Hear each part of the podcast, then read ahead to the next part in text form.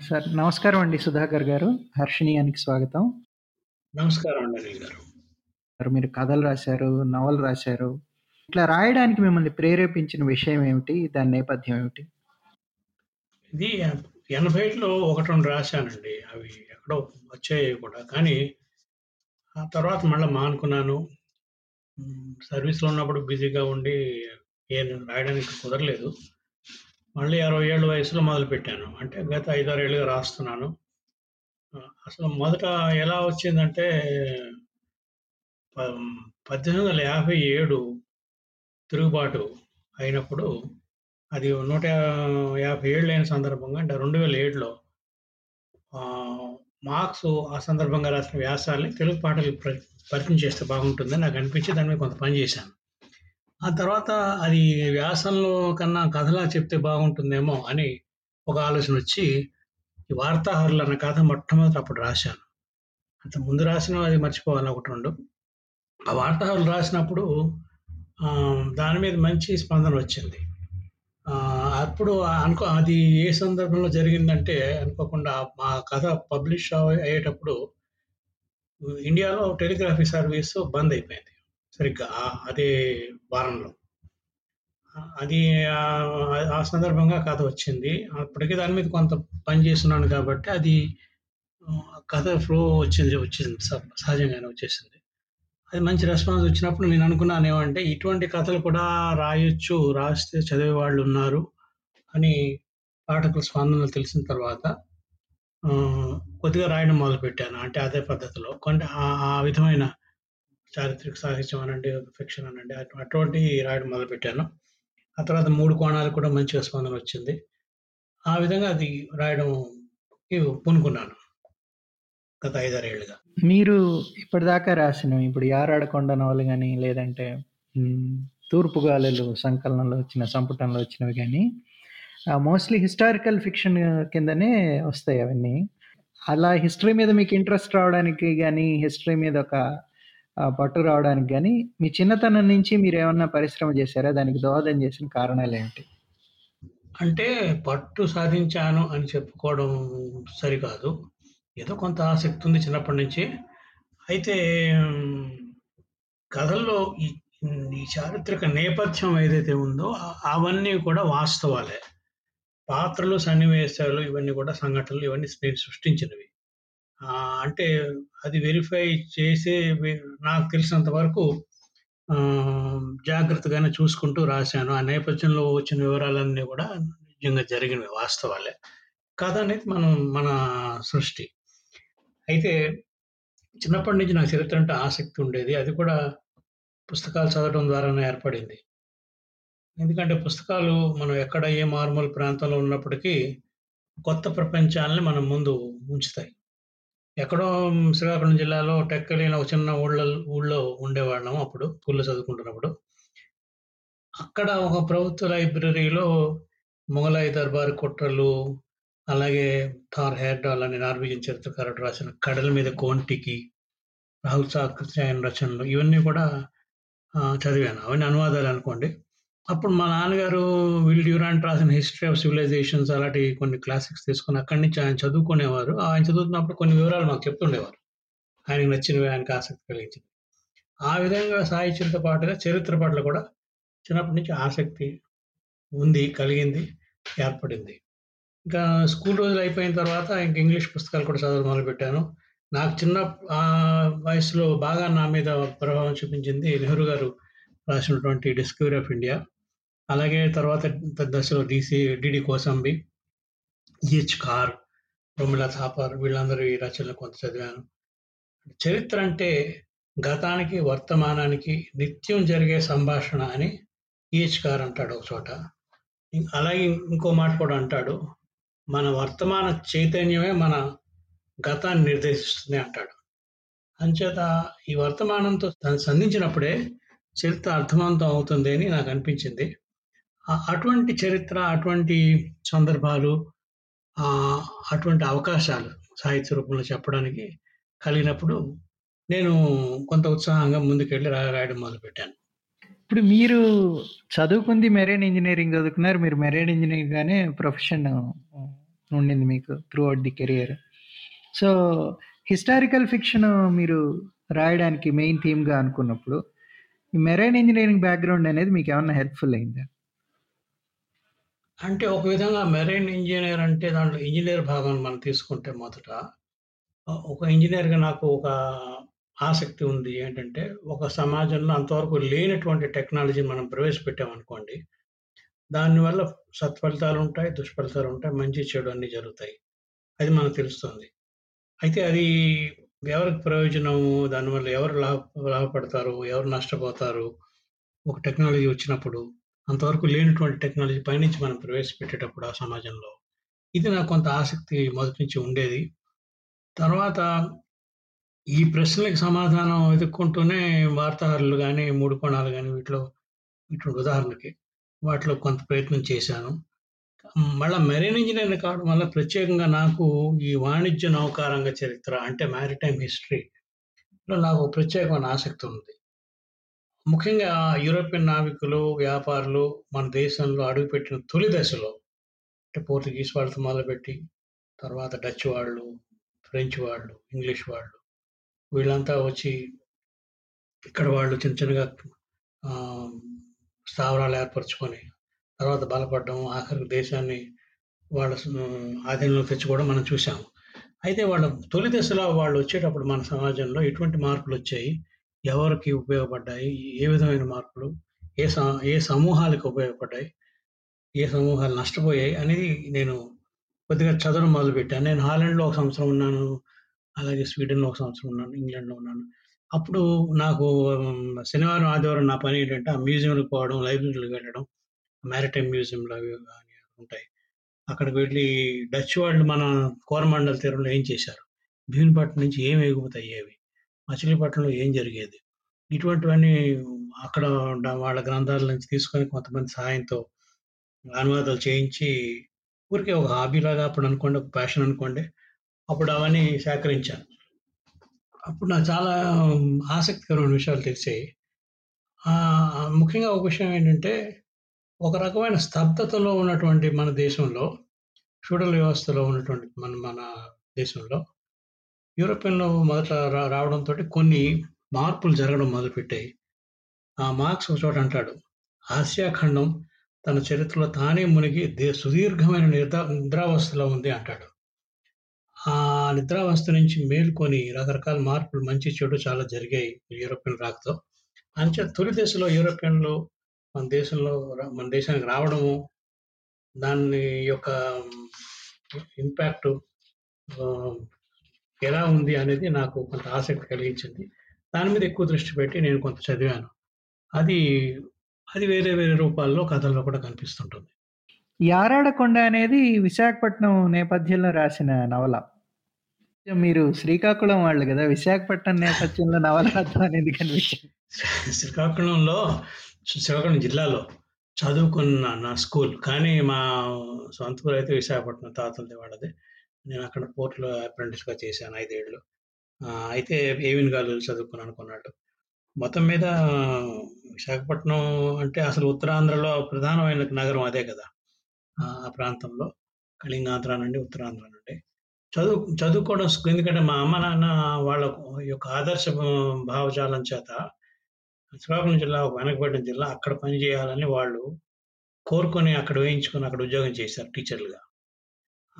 అందుచేత వాళ్ళు అక్కడ పని చేసినప్పుడు అది ఒక వెనుకబడ్డ జిల్లా అని ఇప్పటికీ అనుకుంటూనే ఉంటారు చాలామంది. అది వాళ్ళు అక్కడ ఒక ఛాలెంజ్‌లా తీసుకొని అక్కడ పని చేశారు. సిటీస్‌లో అక్కడ ఉండకూడదని. అలా మారుమూల ప్రాంతాల్లో వాళ్ళకి ట్రాన్స్‌ఫర్ అయినా కూడా వెళ్ళి అక్కడ చేస్తుండేవారు. అలా మా చదువు అంతా అక్కడ జరిగింది కానీ మాకు విశాఖపట్నంతో ఎప్పుడు కూడా సంబంధం ఉంటూ ఉంటూనే వచ్చింది. అది ఒకటి. తర్వాత విశాఖపట్నంలో నేను చాలా కాలం ఉన్నాను. అక్కడే మా అక్కడ వచ్చిన మార్పులు నేను కళ్ళారా కొన్ని చూశాను, కొన్ని విన్నాను, కొన్ని తెలుసుకున్నాను. ఆ విధంగా ఒక సంబంధం ఉంది. సాహిత్యపరంగా గాని, ఇతరత్రా గాని విశాఖపట్నంతో మొదటి నుంచి కూడా సంబంధం కొనసాగుతూనే వచ్చింది. సాహిత్యంలో చాలా మంది ప్రముఖులు విశాఖపట్నం నుంచే వచ్చారు. ఆ టైంలో కలిసేవారా సార్? మీకు టైం ఉండేదా? అంటే ఇప్పుడు ఉదాహరణకి 1973లో విరసం సాహిత్య పాఠశాల జరిగింది. విశాఖపట్నంలో. అప్పుడు మొట్టమొదటిసారి నేను శ్రీశ్రీని చూశాను. శ్రీశ్రీని చూడడం అంటే మాకు అది గొప్ప అనుభవం అనమాట ఆ వయసులో. శ్రీశ్రీ చదువు చదువుకోవడం పలవరించడం శ్రీశ్రీ రాసినవన్నీ కూడా. నిద్రలు లే లేపినా కూడా చదువు అది చెప్పేవాడిని. గేయాలు చదువుకునే పరిస్థితిలో ఉండేవాడు అటువంటి శ్రీశ్రీని కళ్ళారా చూడడం అలాగే మిగతా పాటలు అంటే కెవి రమణారెడ్డి కానీ కారామేశ్వర్ కానీ గాని, రావిశాస్త్రి గారు కానీ భూషణం కానీ శేషవ్ గారు కానీ తర్వాత. అలాగే వీళ్ళందరినీ చూసి వాళ్ళంటే ఒక రకమైనటువంటి ఆ వయసులో ఒక గౌరవం అనండి, ఆరాధన భావం అనండి ఉండేది. ఒక ఆవేశం ఉండేవి. అవి తర్వాత తర్వాత కొద్దిగా ఇంకా కొంచెం విస్తృతంగా చదివిన తర్వాత వాళ్ళు సాహిత్యంలో తెలుగు సాహిత్యంలో వాళ్ళ స్థానం ఏంటనేది కొద్దిగా కొద్ది కొద్దిగా అర్థం కావడం మొదలుపెట్టింది. సార్ ఇప్పుడు 'యారాడకొండ' నవల అనే దానికి ఆటా బహుమతి వచ్చింది. అది చాలా బాగా పాపులర్ గూడా అయింది 'యారాడకొండ' నవల మీరు రాసింది. దాంట్లో ముఖ్యంగా విశాఖపట్నం గురించి, విశాఖపట్నం గూడా ఈరోజు విశాఖపట్నం కాదు. పుట్టక ముందు ఉన్న విశాఖపట్నం గురించి కూడా మీరు రాసుకుంటూ. వచ్చారు. ఇదంతా మీరు వివరాలు ఎట్లా సేకరించారు? ఏం ఎలాంటి పరిశ్రమ చేయడం జరిగింది ఈ నవల రాయడానికి? అంటే అది కొన్ని వివరాలు మా కుటుంబంలో పెద్దవాళ్ళు మాట్లాడుకోవడం, చెప్పడం అలా కొంతవరకు తెలిసాయి. ఆ తర్వాత ఉదాహరణకి మా తాతగారు ఎప్పుడు బందరుప్పెన ముందు, బందరుప్పెన తర్వాత అని ఏవో చెప్తుండేవారు. అలాగే అటువంటి రిఫరెన్సెస్ కొన్ని వస్తుండే బాంబులు పడినప్పుడు, బాంబులు పడక ముందు అని అంటే అని అంటుండేవారు. అలాగే హ్మ్, మా కుటుంబంలో చాలా మంది స్వాతంత్ర పోరాటంలో జైలు కాంగ్రెస్ పార్టీలో వాటిలో పనిచేసి జైళ్ళకి వాటికి వెళ్ళిన వాళ్ళు ఉన్నారు వాళ్ళు ఏమో రకరకాల విషయాలు మాట్లాడుకునేవారు, చెప్పేవారు. అలాగే కొన్ని విన్నాము. కానీ తర్వాత కొన్ని వివరాలు నేనే కొన్ని చూశాను. అంటే నా మా తరం నుంచి. కొన్ని చోట్ల మాత్రం అది ఆ వాస్తవాలు వివరాలు ఎంతవరకు సరైనవని ఒకసారి వెరిఫై చేసుకోవాల్సిన పరిస్థితి అవసరం ఏర్పడింది. ముఖ్యంగా రెండో ప్రపంచ యుద్ధం దాని దాని గురించి కూడా ఈ కథలో కొంత ఈ నవల్లో కొన్ని చోట్ల అన్నం ప్రస్తావించడం జరిగింది. అటువంటి వివరాల కోసం నేను కొంతమంది పెద్దల్ని, కొంతమంది మిత్రులను కూడా సంప్రదించి అవన్నీ కూడా సేకరించాను. అది ఒక విధంగా చెప్పాలంటే కొంత కొంత పరిశోధన అవసరం అయింది కానీ మరీ అంత ఎక్కువ కాదు. ఒక మేరకే జరిగింది. అంటే ఎన్ని రోజులు పట్టింది సార్ మీకు నవల రాయడానికి మొదలుపెట్టినప్పటి నుంచి? ఈ ఇది రాయడానికి నాకు సుమారు మొదటి డ్రాఫ్ట్ అని అనుకున్నట్లయితే ఒక 4 నెలలు పట్టింది. తర్వాత చాలా మార్పులు, చేర్పులు కొన్ని కొన్ని ఇంప్రూవ్‌మెంట్స్ తర్వాత కొంతమంది మిత్రులు చేసిన సూచనలు అవన్నీ ఆహ్, చర్చించుకుంటూ రాసింది రాయడానికి ఇంకొక ఇంకొక 2 నెలలు పట్టింది. మొత్తం మీద ఒక 5, 6 నెలలు అనుకోవచ్చు. ఇప్పుడు మీరు మీ జీవితం చూస్తే మీరు దాదాపుగా ఒక 50 ఏళ్ళు పుస్తకాలు చదువుకొని, సాహిత్యం చదువుకొని, తర్వాత మీరు రచనలు మొదలుపెట్టారు. మీరు ముప్పై ఏళ్ళ నుంచి రాస్తూ వచ్చి ఈరోజు ఏడాడకుండా రాసుంటే డిఫరెన్స్ ఏమైనా ఉండేదా మీ రచనల్లో అనేది ఒక ప్రశ్న. రెండో ప్రశ్న ఏంటంటే ఒక రచయితకి సీరియస్‌గా రచనలు చేయాలి అనుకునే వాళ్ళకి వేరే వాళ్ళు రాసిన అంటే మీలాగా 50 ఏళ్ళు చదువుకుని వేరే వాళ్ళు రాసిన రచనలు చదవడం అనేది ఎంత మటుకు ఇంపార్టెంట్ అది? ఒక 20 కిందట, ముప్పై ఏళ్ళ కిందట 'యారాడకొండ' లేకపోతే ఇప్పుడు రాస్తున్న కథలు కానీ నేను రాయగలిగేవాడిని కాదు. అది అవి ఇప్పుడు రాస్తున్నాను కాబట్టే అవి అలా ఉన్నాయి. అప్పుడు రాస్తే ఇంకోలా ఉండేవి. ఎందుకంటే ఇప్పుడు అనేక విషయాలు దాంట్లో చెప్పిన వాటిల్లో పట్ల నా అవగాహన ఇవాళ అవగాహన వేరు. ఒక ముప్పై నలభై ఏళ్ళ గదిలో ఉన్న అవగాహన వేరు. అంచేత అది, అది ఇప్పుడే సాధ్యపడింది నాకు రాయడం అనేది. అప్పుడు నాకు సాధ్యపడలేదు. రాసినా కూడా ఇంకో రూపంలో ఇంకొక ఇంకోలా వచ్చేవేమో, ఉండేవేమో. వాళ్ళు రాసి ఉంటే గనక. అంచేత అది అది ఒక హైపోథెటికల్ డిస్కషన్ అనుకోండి. అప్పుడు రాసి ఉంటే ఎలా ఉండేదో ఏమో! అయితే ఒకటి మాత్రం నా నా సానుభవం ఏంటంటే అప్పుడు సాధ్యపడలేదు. ఇప్పుడు సాధ్యపడింది. ఇప్పుడు కాబట్టి రాశాను కాబట్టే అవి ఈ రూపంలో ఉన్నాయి. అని నాకు అనిపిస్తుంది. అంటే ఒక 50, 60 ఏళ్ళు వయసు వచ్చిన తర్వాత ఒక రకమైన ఒక మెచ్యూరిటీ అనుకోండి. ఒక ఏర్పడుతుంది. ఒక అవగాహన అనుకోండి. అప్పుడు మనం జీవితాన్ని చూసే విధానము, మన చిన్నతనంలో చూసిన విధానంలో తేడాలు అనేవి ఉంటాయి. ఎవరికైనా సరే. ఎందుకంటే అది మనం ఎదుగుతూ ఉంటాం కాబట్టి. అంచేది ఇప్పుడు కాబట్టి ఇది రాయడం నాకు సాధ్యపడింది. అదొకటి. రెండోది ఇది చదవడం అంటే ఆహ్, చదవడం ఇప్పుడు మనం రాసినా, రాయకపోయినా చదవడం మాత్రం ముఖ్యం. రాయడం అనేది ఒక ఇన్సిడెంటల్ అది. అది రాస్తే మా ఓకే. రాయాలనుకుంటే రాయొచ్చు. కానీ చడ్ చదవడం మాత్రం మానకూడదు. మనం ఎక్కువ చదవాలి, తక్కువగా రాయాలి అని ఎవరో అన్నారు. నేను అలాగే అనుకుంటున్నాను. ఒకవేళ రాయకపోయినా ఎవరికి మనకి గాని, ఎవరికి ఇబ్బంది లేదు. కానీ చదవడం మాత్రం మానుకోకూడదని నేను అనుకుంటున్నాను. త్రిపుర గారితో ఉన్న మీకున్న సాహితీ పరిచయం గురించి వివరాలు చెప్తారా? త్రిపుర గారు అంటే మా మామయ్య గారు ఎలా అంటే నేను నేను కథలు అవి ఈ మధ్య నేను రాస్తున్నాను. అప్పటికి మరి ఆయన వెళ్ళిపోయారు. నా నా రచనలేవి కూడా ఆయన చదవలేదు. అంచేత ఆయన ఏమనేవారో నాకు తెలీదు. అంటే ఊహించుకోవాలే తప్ప ఆయన ఇది చదువుంటే ఆయన ఇలా అనేవారేమో, అలాగనేవారేమో తెలీదు మనకి. ఆయన శైలి కానీ ఆయన రచనలు కానీ భిన్నమైనవి. అది అది అది ఆయన ఆయన పద్ధతిలో ఆయన రాశారు. అయితే అది మనం ఎక్కడ ఆయన ప్రభావం నా మీద ఉందని నేను అంటే ఉందంటే ఎలా ఉందంటే సాహిత్యంలో అభిలాష, సాహిత్యం గురించి మనం మాట్లాడుకోవడం అప్పుడప్పుడు. లేదంటే ముఖ్యంగా ఆయన పుస్తకాలు కొన్ని తెచ్చిచ్చి నాకు ఇస్తుండేవారు. "నువ్వు చదవ బాగుంటుందని అంటే ఆయన ఆయన ఆయన నేను వెంటనే చదివాడిని. ఆయన ఆయన నాకు ఒక పుస్తకం ఇచ్చారంటే చాలా బ్రహ్మాండమైన పుస్తకం ఇచ్చారని నేను ప్రతిసారి కూడా అనుకునేవాడిని. నాకు తెలియని విషయాలు అంటే ఉదాహరణకి ముఖ్యంగా ఇంగ్లీష్ అండి. ఇంగ్లీష్‌లో ఆయనకి మొత్తం ఆయన ఇంగ్లీష్ ప్రొఫెసర్ కాబట్టి ఆయన మామూలుగా కూడా ఆయనకి ఆంగ్ల సాహిత్యంలో కూడా మంచి పరిచయం ఉంది. ప్రపంచ సాహిత్యత కూడా బాగా తెలుసు ఆయనకి.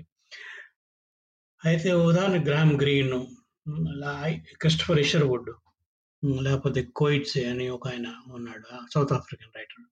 అలాగే కొంతమంది డచ్ రైటర్లు, అసలు లాటిన్ అమెరికన్ రైటర్స్. అవి ఆయన అప్పుడప్పుడు నాకు ఆయన ఎక్కడెక్కడో వెళ్ళి ఎక్కడ కొనివారు నాకు తెలియదు పుస్తకం తీసుకొచ్చి నా చేతిలో పెట్టి "ఇది చదువు నీకు ఇంట్రెస్టింగ్‌గా ఉంటుంది. నచ్చుతుందంట" అంటే నేను చదివాను. కానీ ఆయన ఒకటి ఇప్పుడు చూడండి దీంట్లో ఒక కథ ఉంది. కొంచెం సబ్ 'సబ్నర్‌గా కత్తిఘాట్' అనే ఒక కథ ఉంది. అది హెర్నాండో తెల్లెజ్ అని కొలంబియన్ రైటర్ రాసిన కథని ఆధారంగా తెలుగులో రాశాను. ఆ విషయం చెప్పాను. చెప్తాను ఒకటి చివరిలో అయితే ఆ కథలు ఆయన ఇచ్చినవే నన్ను చదవమని. ఆయన ద్వారా నాకు లేకపోతే హెర్నాండ తెల్లెజ్, కొలంబియన్ నాకేం తెలుసు. ఆయన ఎప్పుడో ఒకసారి లాటిన్ అమెరికన్ రైటర్స్ అని కొన్ని పుస్తకాలు నాకు ఇచ్చారు అలాగా మంచి సాహిత్యం, ప్రపంచ సాహిత్యం, ఆంగ్ల సాహిత్యంతో ఒక మంచి పరిచయం ఏర్పడడానికి ఆయన చాలా వరకు నాకు సహాయం చేశారు. అది నాకు ఉపయోగపడింది.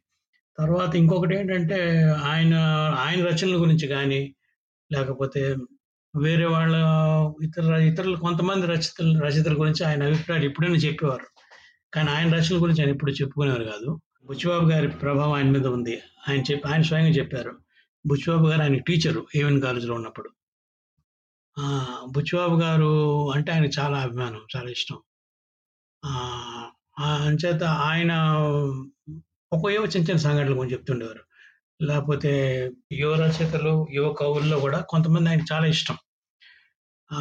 అలాగా ముందు తరాల వాళ్ళల్లో కూడా కొంతమంది ఇష్టం. తర్వాత కొన్ని ఆయన ఆయన అభిప్రాయాలు ఆయనకు ఉండేవి కొన్నిసార్లు చెప్పేవారు చాలా అంటే చాలా తక్కువగా చెప్పేవారు. ఆయన పెద్దగా చర్చించడం అనేది ఆయనకు అంత ఇష్టం లేదు. ఇష్టం ఉండేది కాదు ఎప్పుడైనా సందర్భం వస్తే ఇది ఇదే విషయం ఫలానా ఆయన ఎంత చక్కగా రాశాడు. ఇది చదువు, అది చదువు అని చెప్పేవారు. అలా కొన్ని ఆయన ఆయనకు నిర్దిష్టమైన స్పష్టమైన అభిప్రాయాలు ఉండేవి అయితే ఆయన రచనల గురించి పెద్దగా ఆయన ఎప్పుడు చెప్పుకోలేదు. చెప్పేవారు కాదు ఏదైనా అడిగితే మనం ఒక ప్రశ్న అడిగితే ఒక చిన్నగా సమాధానం చెప్పడం ఆయన చర్చించడం అనేది తక్కువ ఆయనతోటి. కొన్ని కథలు మీరు మీ అబ్బాయి కలిసి రాశారని ఈ విధంగా రాయటంలో ఒకరికొకరికి సహకారం లేకపోతే దానిలో ఉండే సాధక బాధకాలు కొంచెం వివరంగా చెప్పు. మా అబ్బాయి పేరు జయదీప్ మునదుర్తి. వాడు నేను కలిసి ఒకే ఒక కథ రాశాం 'రెక్కలు చాచిన రాత్రి' అని. ఆ కథలో ప్రత్యామ్నాయ చరిత్ర అనే ప్రక్రియను తీసుకున్నాం. జయతి బాగా చదువుతాడు చిన్నప్పటి నుంచి. తర్వాత వాడు స్వయంగా రాస్తాడు. స్వయంగా రచయిత. సైన్స్ ఫిక్షన్ బాగా చదివాడు. తర్వాత ఇతర రచనలు కూడా బాగా చదివాడు. వాడు జర్నలిస్టు, రైటరు. అయితే ఏదో ఒక సందర్భంలో వాడికి నాకు ఒక చర్చ వచ్చింది అంటే రెండో ప్రపంచ యుద్ధము జపాన్ వాళ్ళు గెలిచుంటే మరి బోస్ అనుకున్నట్టు అంటే ఆయన ఆయన దృష్టిలో బ్రిటిష్ పాలన నుంచి జర్మనీ, జపాన్ సహ సహకారంతో దేశాన్ని విముక్తి చేయాలని కోరుకున్నాడు కదా అది కానీ జరుగుంటే ఎలా ఉండేదని అనుకున్నాం. అనుకున్నప్పుడు జయదీప్ కొన్ని పు పుస్తకాలు ఇచ్చి నువ్వు చదువు అని చెప్పి ఇచ్చాడు. తర్వాత వాటి గురించి కొంత చర్చ జరిగింది. అంటే ఇది బాగుంది ఇది ఇలా రాస్తే ఎలా ఉంటుందో తెలుగులో అని అన్నాను అంటే అది అప్పుడు ఈ ప్రత్యామ్నాయ చరిత్ర ఆల్టర్‌నేట్ హిస్టరీ అంటారు. ఆల్ట్ హిస్టరీ అని కూడా అంటారు. అది రాస్తే బాగుంటుందని ఆలోచన వచ్చింది మొదలుపెడితే అది అది చాలా కాలం చర్చ జరిగింది మా ఇద్దరికి. ఎలా రాయాలి? ఏం చేయాలనేది.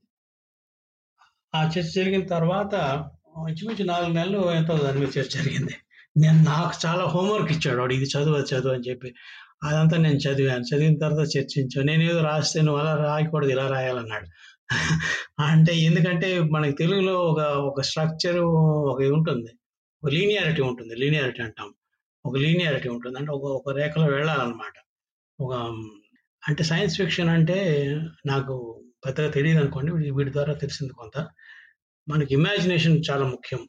సరిహద్దులు లేనటువంటి ఊహాశక్తి ఉండాలి.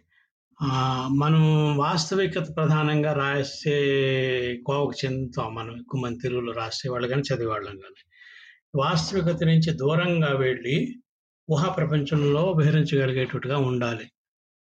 అది నాకు కొన్ని ప్రతిబంధకంగా అనిపించింది అలా మొదట్లో.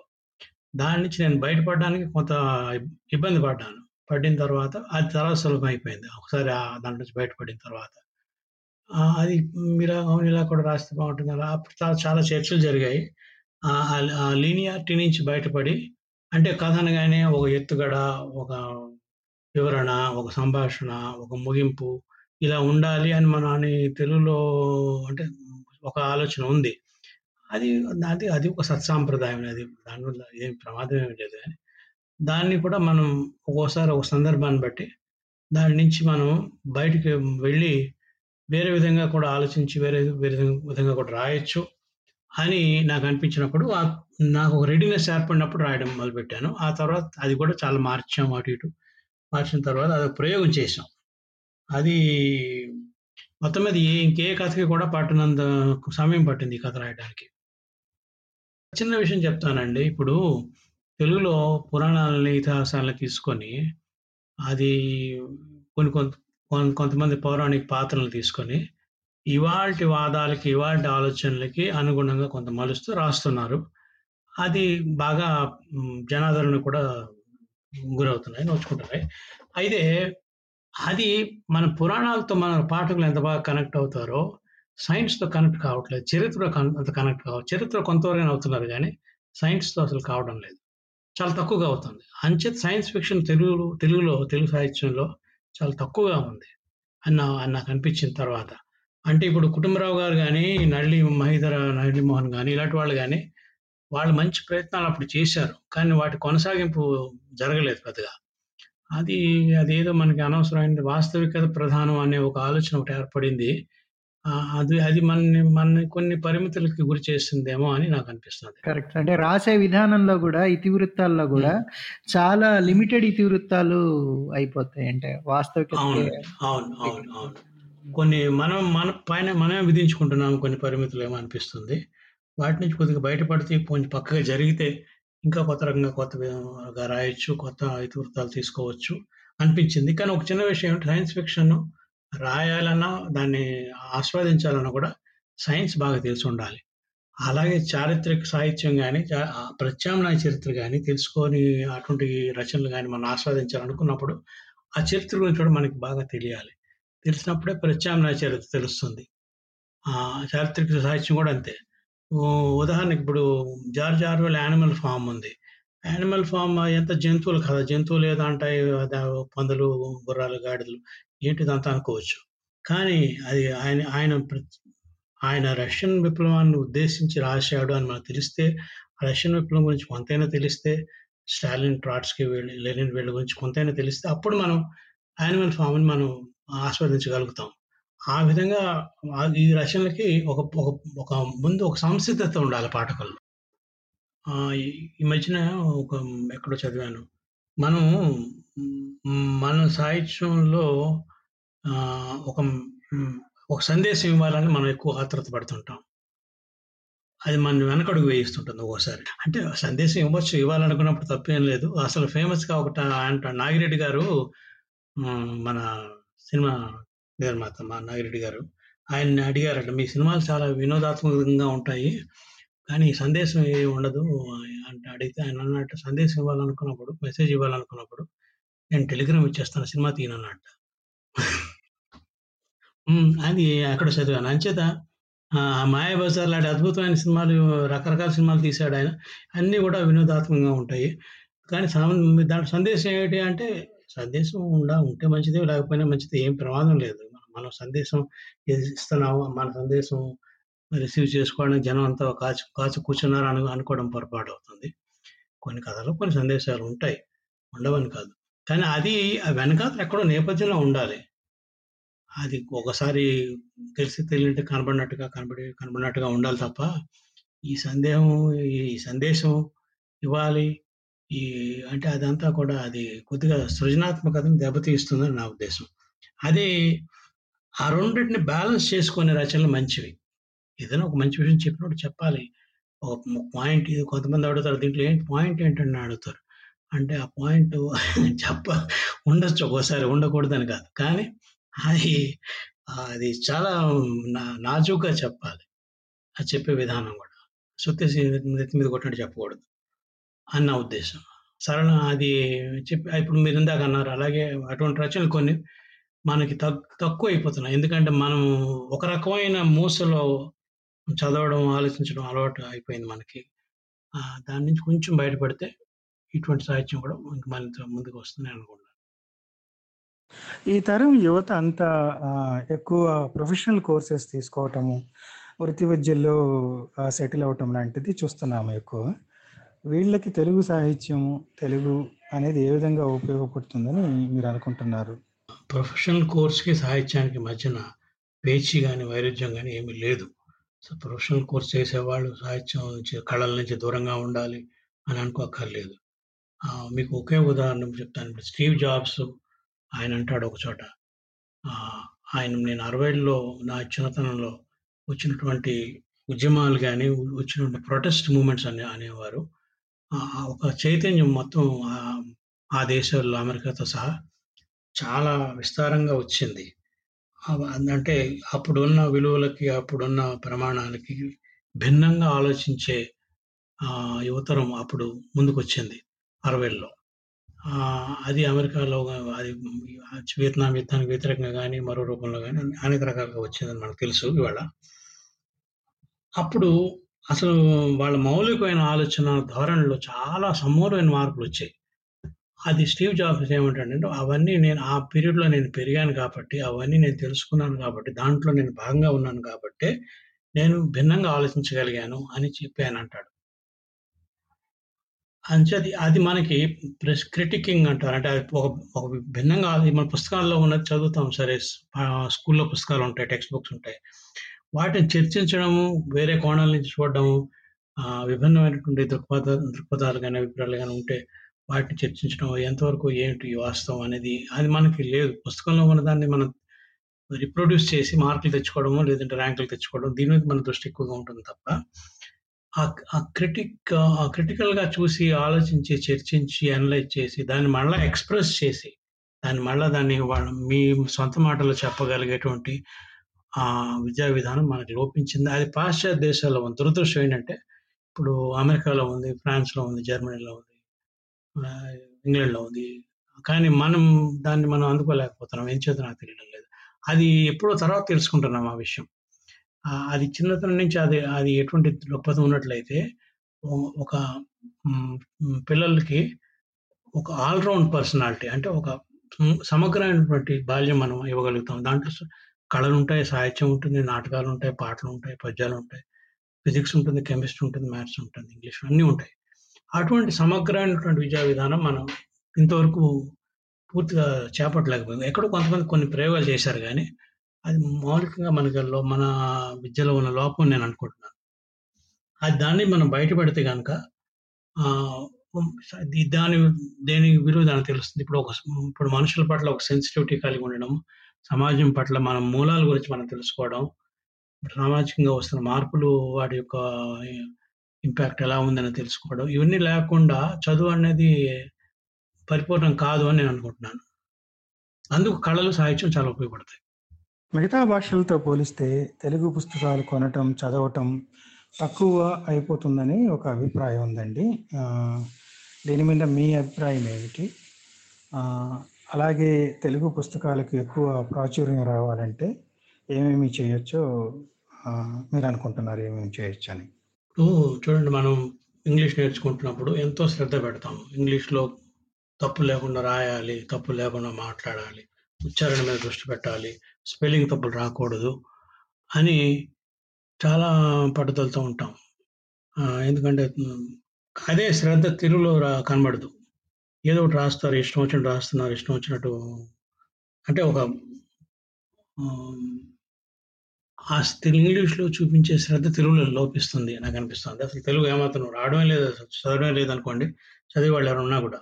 అయితే అది అది ఒక్క అడుగు వెనక్కెళ్ళి మేము పెరిగిన వాతావరణం ఎలాంటిదంటే మాకు మంచి లైబ్రరీలు ఉండేవి. గ్రామీణ లైబ్రరీ వ్యవస్థ ఉండేది. స్కూళ్ళల్లో అలాగే పిల్లల పుస్తకాలు చాలా దొరుకుతుండేవి. ఇప్పుడు బొమ్మలు రామాయణం అని, భారతం అని లేకపోతే చందమామ ముఖ్యంగా బాలమిత్ర లేకపోతే ఈ పాటలు సి తెలుగు సినిమాల్లో కూడా అసలు తెలుగు మీద మంచిగా దృష్టి పెట్టేవాడు ఆ రోజుల్లో వచ్చిన పౌరాణిక చిత్రాలు కావచ్చు, జానపద చిత్రాలు కావచ్చు, వేరే సినిమాలు కూడా కావచ్చు. అయితే అటువంటిది ఇప్పుడు లోపించిందండి. హరికథలు, బుర్రకథలు, జానపద గీతాలు, పాటలు, పద్యాలు, శతకాలు అవన్నీ ఉండేవి. తర్వాత అదే పీరియడ్‌లో సోవియట్ యూనియన్ అలాంటి దేశాల నుంచి పిల్లల కోసం మంచి పుస్తకాలు వస్తుండే తక్కువ ధరలో. అటువంటి ఇప్పుడు ఏమీ లేవు. అంటే అప్పుడు మళ్ళీ ఇవన్నీ ఇవాటి ప్రపంచంలో అవన్నీ సాధ్యం పడవు, సాధ్యం కాదని అనుకోవచ్చు. సరే సాధ్యం కాకపోవచ్చు.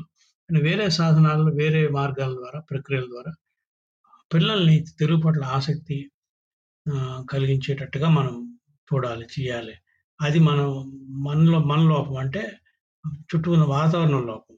అలాగే అసలు తల్లిదండ్రులు పిల్లల్ని తెలుగు మాట్లాడడానికి ప్రోత్సహించాలి. అది కూడా లేదు. తగ్గిపోయింది. ఈవెన్ మన స్కూళ్ళు మన విద్యా వ్యవస్థ వ్యవస్థ ఇందాక చెప్పినట్లు కొన్ని మార్పులు వచ్చాయి కొన్ని మంచి కొంత చెడు చెడు కూడా జరిగింది. వీటిని సవరించుకుంటే ఎందుకంటే పక్క రాష్ట్రాల్లో మీరు అన్నట్లు బెంగాల్ కానీ తమిళనాడు కానీ కర్ణాటక కానీ వాళ్ళ వాళ్ళ వాళ్ళు వదులుకోలేదే వాళ్ళ భాషని, వాళ్ళ సాహిత్యాన్ని వదులుకోలేదే. ఆహ్, వదులుకోకుండానే వాళ్ళు కూడా ప్రొఫెషనల్ కోర్స్ చేస్తున్నారు కదా వాళ్ళు కూడా వేరే కోర్సులు చేస్తున్నారు కదా మరి మనం ఎందుకు వదులుకోవాల్సిన అవసరం వచ్చింది? ఈ రెండింటి మధ్య ఏదో ఒకటి ఎంచుకోండి అని ఎందుకు అంటున్నాము ఇంగ్లీష్ తెలుగు ఏదో ఒకటి తెలుసుకోండి రెండు పెట్టు రెండు ఉండొచ్చు కదా! కనీసం ఒక స్థాయి వరకు. ఈ రెండిటిని మనము అంటే పిల్లల్ని ముందు రాబోయే తరాల్ని మనం తెలుగు పట్ల వాళ్ళకి ఆసక్తి, ప్రేమ, ఇష్టం కలిగించకపోతే ఇది నిలబడదు. ఇంకెట్టే కాలం. అంటే ఎందుకంటే ఇవి వాళ్ళకి చెప్పేవాళ్ళు కూడా ఇంకా ఉంటారు తర్వాత. అది ఇంకా మాకు చిన్నప్పుడు మంచి మంచి తెలుగు టీచర్లు ఉండేవారు. ఇప్పుడు మరి ఎవరు ఎలా చెప్తున్నారో, ఎంతవరకు చెప్తున్నారో నాకు తెలియదు అది అది ఆ విధంగా నష్టపోతాం. వేరే చోట్ల సాధ్యపడినప్పుడు వేరే రాష్ట్రాల్లో, వేరే దేశాల్లో వాళ్ళు మాతృభాషని ఒక పక్క గౌరవిస్తూ దాని స్థానం దానికి ఇస్తూనే మరి ఇంగ్లీష్ కానీ ఇతర భాషలు కానీ నేర్చుకుంటున్నప్పుడు మనం ఎందుకు చేయలేము ఆ పని? అని ఒకసారి ఆలోచించుకోవాలని నా ఉద్దేశం. త్రిపుర గారు ఒక మాట అంటుండేవారు. ఏమంటే మీరు తెలుగు కథలు ఎందుకు రాశారు అని అంటే మీకు అది ఏం చేత అంటే నేను ఎప్పుడు పైన రాష్ట్రాల్లో ఉన్నాను. ఆగర్తల త్రిపుర రాష్ట్రంలో అక్కడ ఉన్నాను. తెలుగు మర్చిపోకుండా ఉండడానికని రాసుకున్నాను అని అన్నారు. అంటే ఆ సమాధానం నాకు చాలా నచ్చింది.